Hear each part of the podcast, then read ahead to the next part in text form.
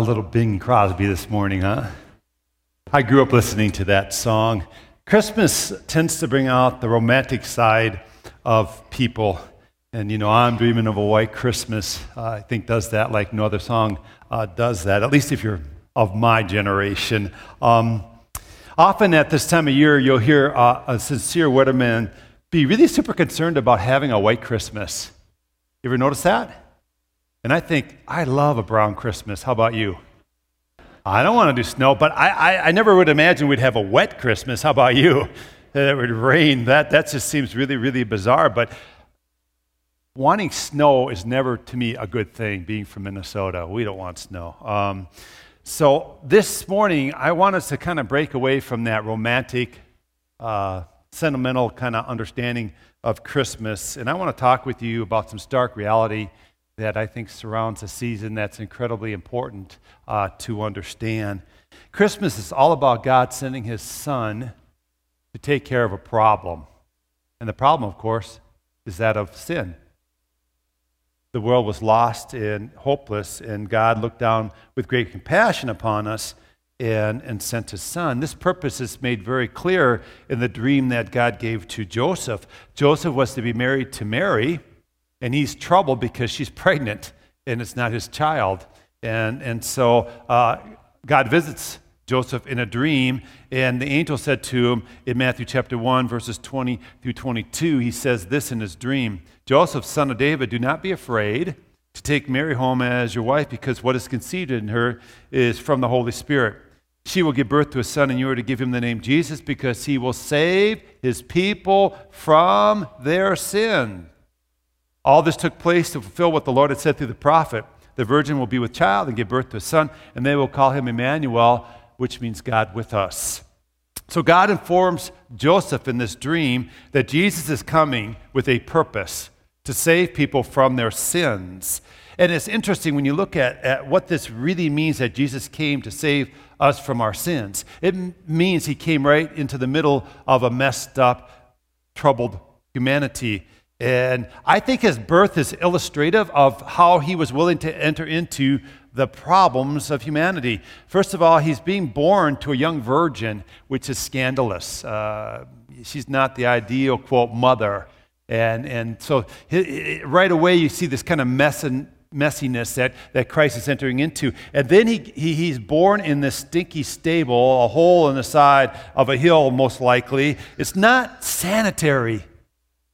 Do any of you struggle with germs? I'm a little bit of a germ phobic personality. I do a lot of the hand sanitizer stuff, and we joke about it in our family just a little bit. I, I don't like messy stuff. I don't mind getting greasy from a car. I figure that's clean grease. Doesn't have germs in it, you know what I mean? Uh, it's just grease. But I'm a little bit phobic about, about, about the germ thing a bit. And I think if, if my doom board was in a stinky stable, I'd be sanitizing the manger, the straw, everything, because it would just drive me nuts. But it was like God was saying, I am sending Jesus to deal with this problem of sin. And symbolically, he enters into the humanity, uh, uh, you know, into the human race, right into the middle of this stinky, unsanitary, messy situation. And it just seems like that's symbolic of what Christ is really all about dealing with our mess, dealing with our uncleanness. And the Christmas story, I think, is really a prototype of the work of what Christ would then do. Um, it's like the first of what, what is to come. Jesus came to straighten out the mess that we had created. And even how he enters into creation is indicative of that ministry. And he's called Emmanuel, God with us, meaning that uh, he's going to be one of us. What did it mean for the second person of the Trinity, for, for Jesus Christ?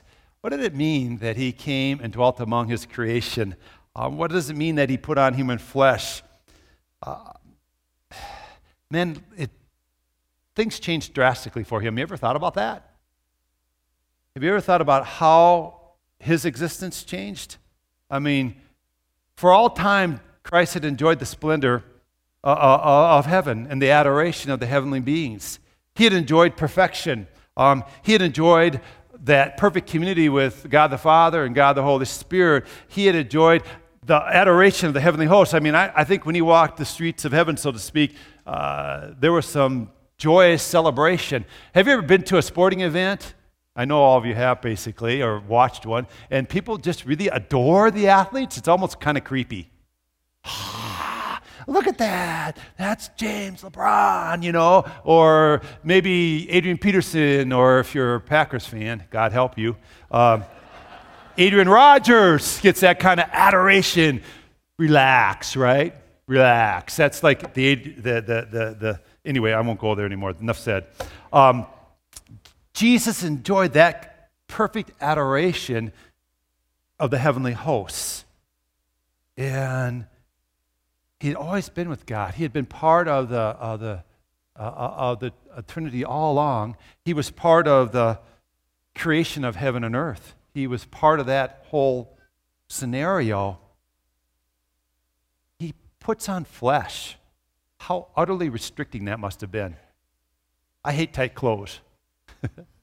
My wife has got me to wear slimmer clothes because she says I look frumpy otherwise.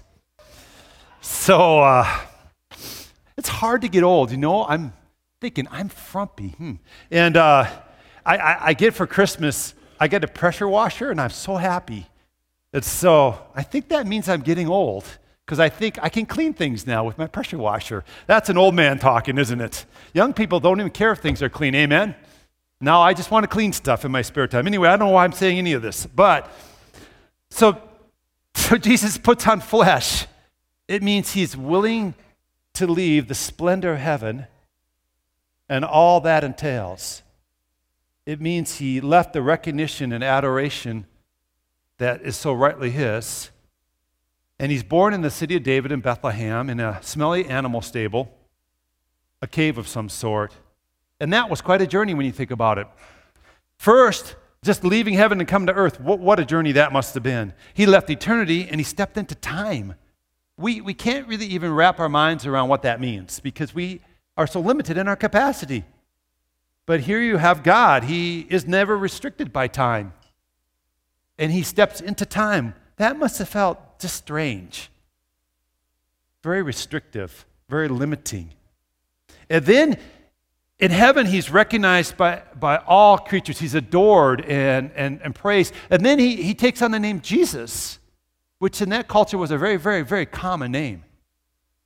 It's like Bob in our culture, or Mike, or Steve. Very, very common name. I remember growing up, and my teacher would say Steve, and three or four of us would raise our hands. Yes. You know, it was just a common name. And, and now the name Jesus is, is common. And God doesn't do things by accident, amen? So he has this common name. He goes from all this recognition to having a, a really, really common name. And he doesn't just take on bodily form temporarily, he takes it on, he's coming back in it. It's who he's going to be from that point on. He's going to have this body.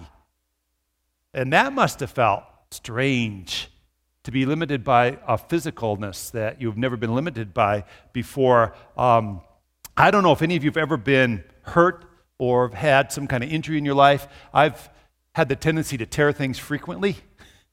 And I remember when I tore my quadricep, how limiting that was for about a year.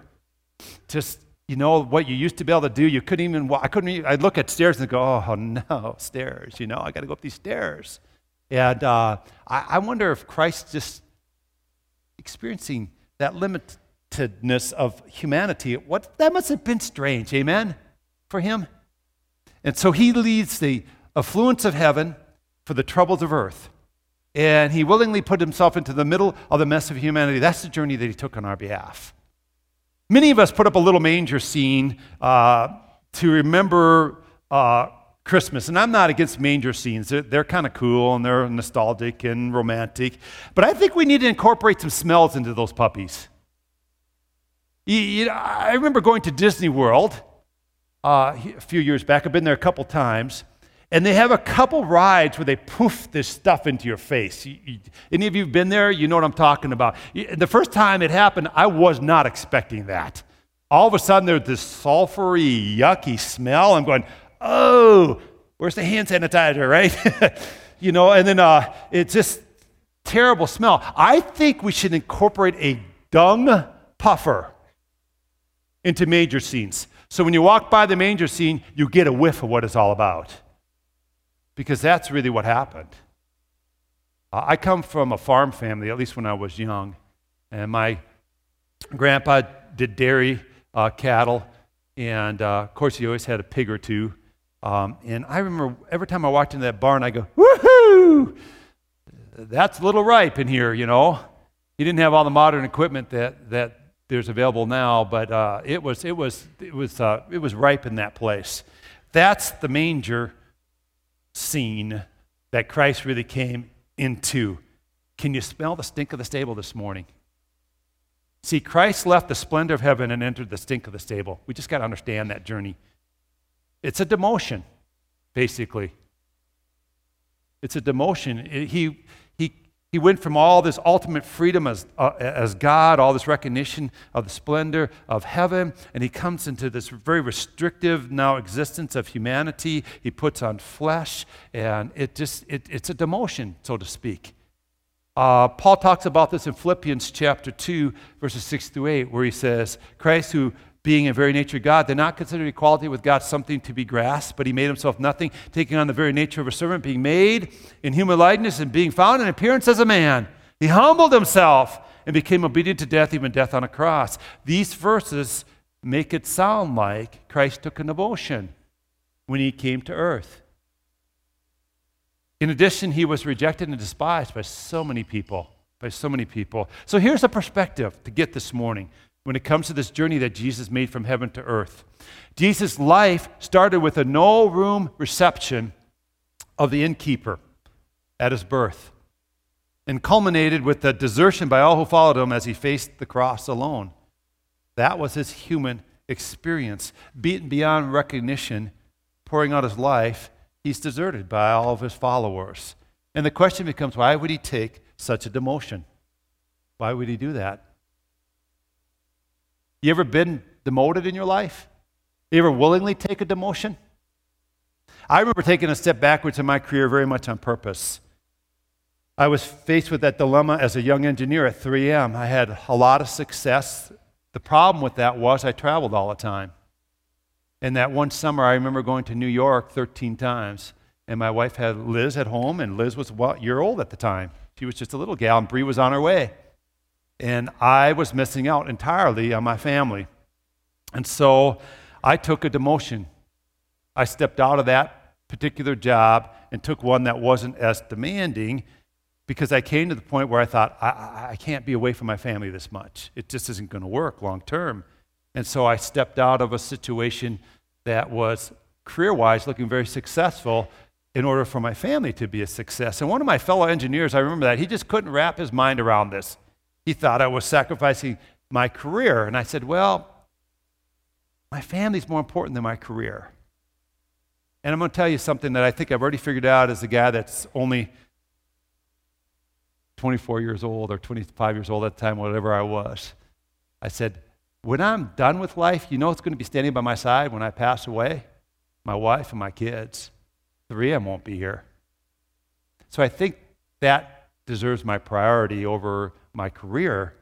And God honored that anyway. I did well at my career anyway, you know, it didn't really matter. But I, I, I willingly took this demotion. You know why I took it? Because I love my family. That's why I did it. You know why Jesus took the demotion he took? Because he loves us. He loves us. John 3:16 says, "For God so loved the world that he gave his only son, that whoever believes in him shall not perish but have eternal life." So the logic behind the demotion is love. So the why is simply this Jesus took the demotion because he loves us and wants relationship with us. That's why he's willing to step out of the splendor of heaven into the stinky stable. Love is described in the Bible as being the very essence of God. First John 4 8 says, God is love, and by that love isn't sloppy sentimentalism. That's why I want to get away from the romanticism of Christmas a little bit this morning. Uh, with God, when He talks about love, it means there's an action element to it. Uh, 1 John 1 9 tells us this is how God loved us. He, he, uh, this is how God showed His love among us. He sent His one and only Son into the world that, he, uh, that we might live through Him. And verse 10 in that same section of the Bible further explains that Christ came as an atoning sacrifice for us. In other words, God's love was demonstrated by an action of coming for us.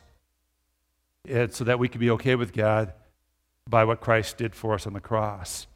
So Christ left the recognition and the adoration and the splendor of heaven and came into the stinky stable because of love. He was willing to become Emmanuel. He was willing to put on all the restrictions of humanity, which it is restricting for him, because of love. This is the reason he would leave all that majesty of heaven. Can you, we can't, we can't even, we can't even, we can't conceptualize it, what heaven's like. We can talk about it, but we can't even conceptualize it. Once you get there, you're not going to want to come back. Amen? You're going to think, why did I think earth was so great? This is a vapor. This is a mist, what we're experiencing now. When we get to heaven, we're going to think, well, God, thank you for earth, but I don't want to go back there. And Christ willingly left all that because of love. So to me, that's the heavenly perspective of what, what Christmas is all about. Why Christ was willing to be incarnate on our behalf. There's a human perspective to this demotion, though, and I, I, I want to get to this for a, a, a few moments. Humanly speaking, uh, the Christmas story is the best demotion ever. I mean, it is just the best demotion ever we can look at that and say, Thank you, God, that Christ is willing to be demoted on our behalf because we have everything to gain by his demotion and basically nothing, nothing at all to lose. Um, the angel told Joseph, Christ is coming to save people from their sins. Sins are, are a problem for us. Sin's a problem for us. We couldn't solve that problem on our own. There is no solving of it. There are two things you need to understand about our, our problem of sin. One is this we are by nature sinful. Once sin entered into the creation, we become by nature sinful. Since the fall of, of, mankind, we have it built into us a propensity to sin. It's in our DNA. It is our nature to be sinners. Anyone who has a small child will quickly realize that bugger is a sinful creature. That's not to diminish. They're cute. They're super cute, right? And you, and you love them like crazy, but they're selfish they, they're demanding. And when they get to be twos, there's a reason they're called terrible twos. I remember the very first time they say, no. You go, what? You said no to me? I have loved you unselfishly for two years. I've poured my life out for you. I've changed poopy diapers. I'd do that for nobody else. And you say no? I remember the first time that happened, I was so shocked. They said no. You know, that's what happens, right? If you've had a little child, you know what I'm talking about. You know what's even harder? When you're grandpa and they say no. Because all grandpas do is bless you. I give you candy when your parents say no. I say, yeah, you can watch that TV show, no big deal. The parents are going, Who are you? What are you doing? You're wrecking our kids. I said, That's my job. And then I had one of them say no recently. Little Sam, Samuel Stephen, he's named after me, it figures, right? Uh, I'm saying something to Sam, and he goes, No, Grandpa, I have never seen Nate move that fast in my life. That's my son, the father of Samuel. He was swooped up and he got in some trouble for saying no to Grandpa. I'm saying, It's no big deal. And Nate said, Yeah, it's a big deal. And boom, it was a big deal. We had some gnashing of teeth and crying at that moment. So by nature, we're sinful, amen? By nature, we got to admit that, right? By nature, we're sinful. But listen to this. This is another thing we got to understand about sin nature we are sinful by nurture too. Now, normally we don't use that word nurture and associate it with sinfulness. Usually we think of nurture as, oh, they're nurturing them along to do well. But by nurture, we also are led into sinfulness. Think of nurture in this context. We have a lot of influences on our lives that take us to certain directions. That's another way of looking at the word nurture. Friends and family can lead us into sin very easily. Moms and dads can lead us into sin unintentionally because they're not perfect. You ever have a friend counsel you to do something wrong beside me? Anybody ever had that experience? Come on now, I was one of those friends. Let's go do this. We'll never get caught. That's nurture. We're nurturing somebody else into sinfulness. We don't think of nurture that way, but we tend to do that all the time. How often does TV or advertising nurture us into sinfulness? You know, from food to alcohol to sexual things to cars of all things is all nurturing us into wrong things oftentimes getting us to lust getting us to desire by nurture we're led into sin so by nature and by nurture we have this sin thing going on and the bible says here's what's wrong with sin romans 6.23 tells us the wages of sin is death in other words, when we're sinning, we're just earning a consequence. It's called death. Death, there, by the way, means hell.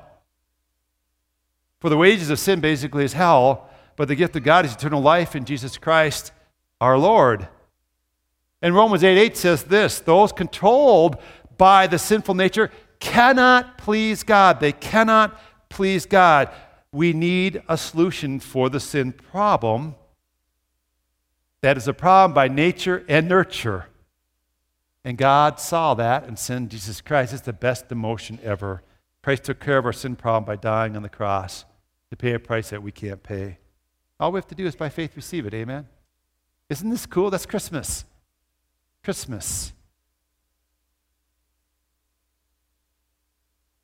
The Bible tells us that Christ put on flesh, dwelt among us, and died so that he could become our advocate that means he makes a case before God for us. So when you put your faith in Jesus Christ, he becomes your advocate. And you know what he says? He says, Father, you see Joe there, you see Sam, you see, you know, Susie, you see Betty. They put faith in me. They're covered by my blood now. When you see them, see me. He advocates for us. That's what it means that he's our advocate.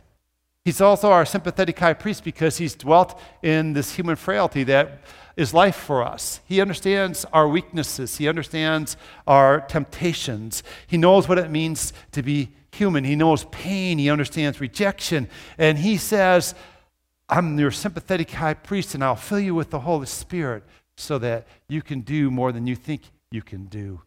He's come to strengthen us and to equip us. From a human perspective, Christmas is the best emotion ever. Amen. It's the best emotion ever. I like to say it this way Jesus is the gift that keeps on giving. you can really say that. He is the only gift that really keeps on giving and giving and giving and giving. He left the splendor of heaven, the adoration of the hosts of heaven, the majesty and all that associated with heaven. He made the journey down into a stinky stable because he loves us.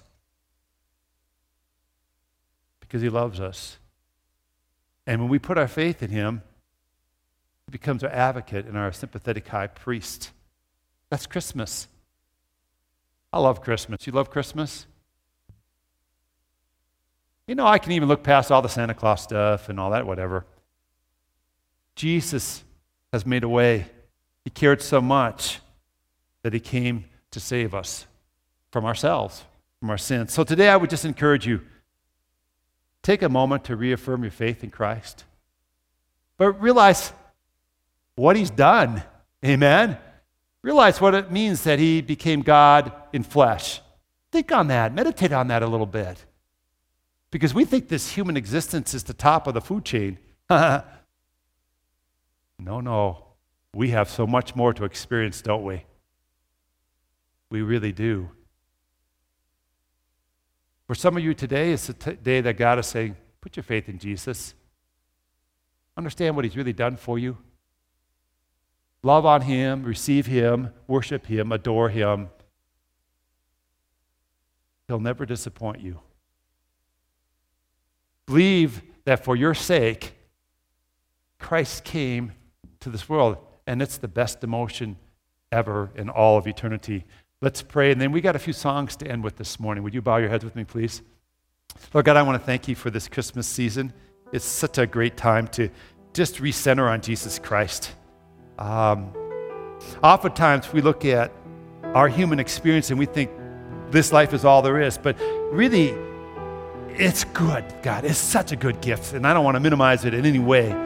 It, but when Christ fills our heart, we become all we're meant to become. And we have to look forward to the splendor of heaven and seeing you face to face and, and, and having that full orbed aliveness, uh, that glorification that happens uh, when we get into your presence, that completeness, Jesus, uh, that, that we can't even conceptualize what lies ahead. We can only kind of try to put words around, uh, that describe it and try to wrap our minds around it, but we really, really can't understand it. You left all that.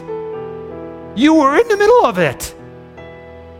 You were the centerpiece, so to speak, of heaven. You were receiving the adoration of all the heavenly hosts. And when you walked the streets, worship happened.